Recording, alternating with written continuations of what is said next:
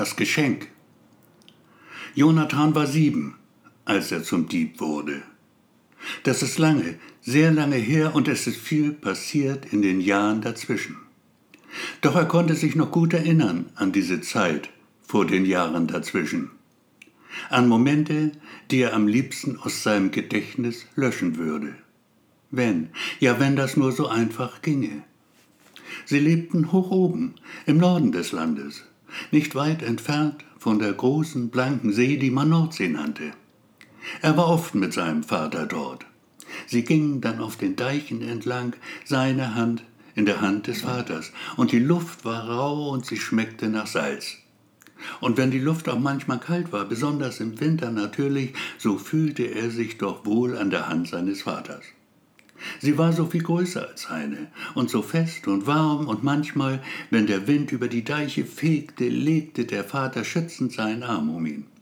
Dann fühlte sich Jonathan so richtig gut und er freute sich auf den heißen, süßen Kakao, den es später geben würde. Kakao mit einer Haube weicher, weißer Sahne darauf, in einer großen, weißen Tasse, die so schwer war, dass er beide Hände brauchte, um sie zu halten. Sein Vater trank dann meist ein Grog. Jonathan wusste nicht, was das war, ein Grog. Er sah nur das Glas mit der dampfenden, bräunlich klaren Flüssigkeit, deren seltsamer, durchaus nicht unangenehmer Geruch ihm kitzelnd in die Nase stieg. Und er sah das gut gelaunte Gesicht seines Vaters und sie lachten sich zu.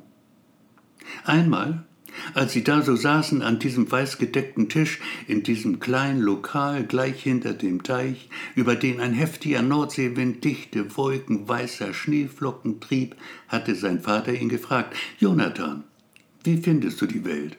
Ist sie nicht schön?« »Ja, Papa«, hatte Jonathan gesagt, obwohl er nicht wirklich verstand, was sein Vater meinte. Der lachte nur, fuhr ihm mit der Hand durchs Haar und meinte: »Komm, Junge, Zeit, nach Hause zu fahren.« Nein, es war beileibe nicht alles schlecht damals, aber eben auch nicht so richtig gut. Sie wohnten in einem großen, redgedeckten Haus mit vielen Zimmern. Kleinen, behaglichen Zimmern mit weißgetünchten Wänden, nur eines davon war wirklich riesig. Vaters Atelier. Dieser gewaltige, unerhört hohe Raum, der früher einmal, irgendwann vor vielen Jahren, eine Scheune gewesen war, lang und breit wie ein kleines Fußballfeld. Jonathan liebte diesen Raum, denn es gab so viel zu sehen darin, wahre Berge, bizarr geformter Steine, die sich meterhoch türmten, dazwischen stählerne Stangen, in denen sich im Sommer das Sonnenlicht fing. Rostige Zahnräder, die Gott weiß woher stammten. Auf Hochglanz polierte Platten bläulich schimmernde Metalls, die, schaute er hinein, sein Spiegelbild zeigten. Manchmal komisch verzerrt, selbst wenn Jonathan keine Grimassen schnitt. Gelegentlich erwischte ihn sein Vater dabei. Er riss ihn dann hoch und lachte dieses Lachen, das Jonathan noch heute zu hören glaubte. Manchmal, wenn er sich erinnerte. Sein Vater war Künstler. Ein Künstler, dessen Kunst es war, Maschinen zu bauen, die niemand brauchte.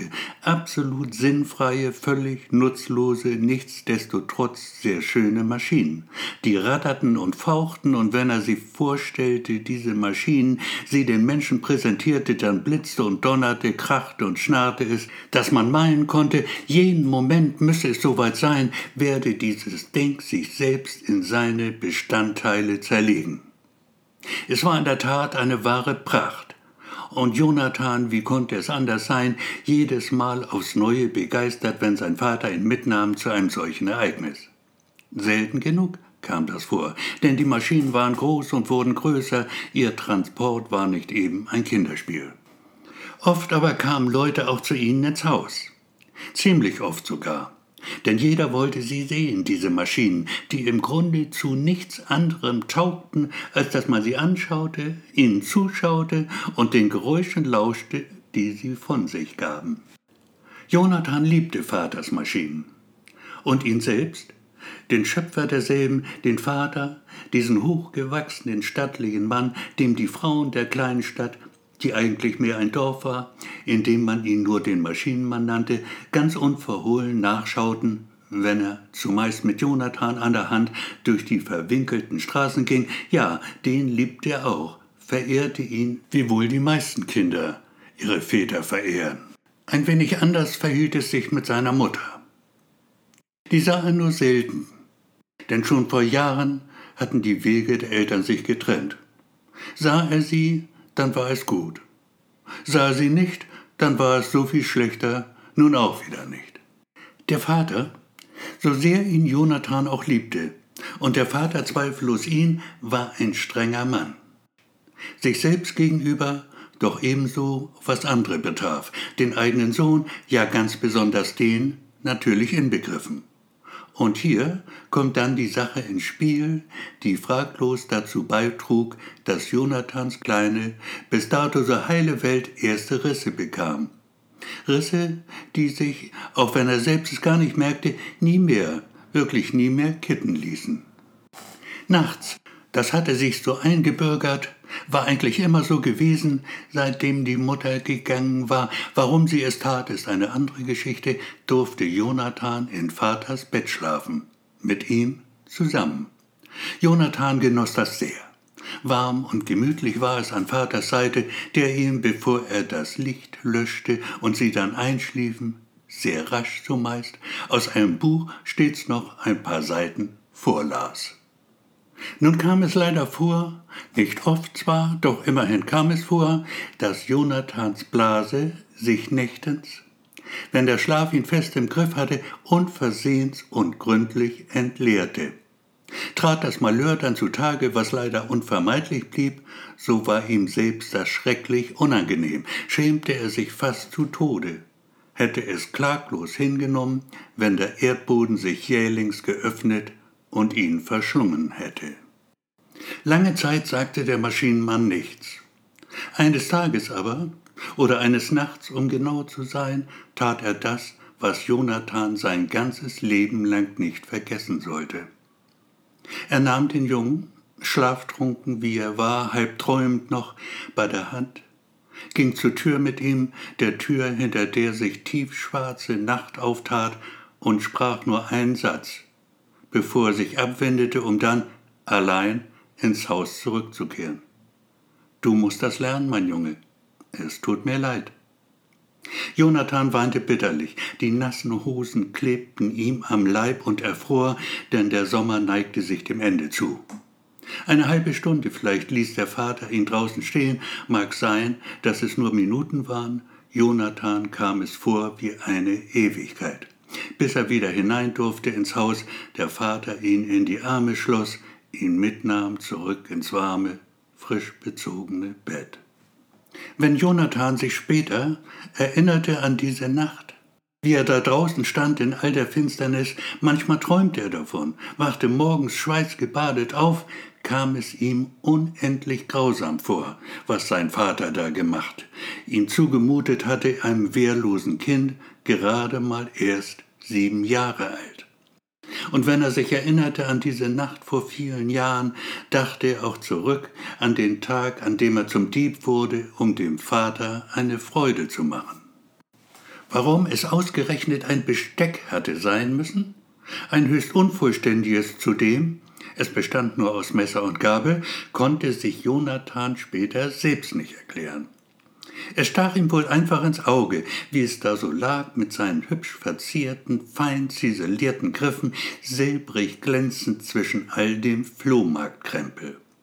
Und ehe es sich Jonathan versah, fast so, als würde eine unsichtbare Hand ihn lenken, griff er zu, ließ das Besteck in den Tiefen seiner Hosentasche verschwinden. Dann rannte er nach Hause, hüpfend, springend, freudig erregt über das schöne Geschenk, das er dem Vater machen würde, heute an seinem Geburtstag, dem zweiundvierzigsten Natürlich packte er es noch ein, sein Geschenk, wickelte es sorgsam in ein Stück Weihnachtspapier, das, ein wenig zerknittert schon, Jonathan aus einer Schublade im Küchenschrank zutage förderte. Natürlich merkte es der Maschinenmann.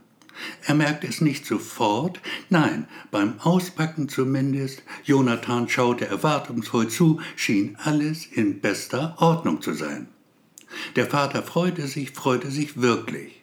Doch was immer auch sein Misstrauen weckte, plötzlich war es da. Fing er an zu fragen, bohrte und bohrte, und Jonathan, des Lügens wahrlich ungeübt, geriet in Stottern, stand da mit hochrotem Kopf, den Tränen bedenklich nahe.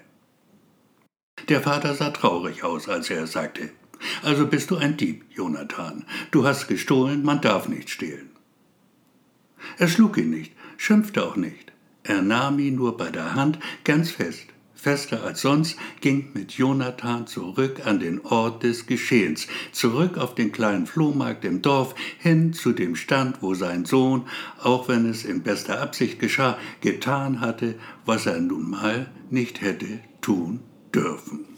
Leg es hin, wo es gelegen hat, sagte der Maschinenmann, sagte es und hielt dem Jungen das silbrig glänzende Diebesgut entgegen. Leg es einfach wieder hin.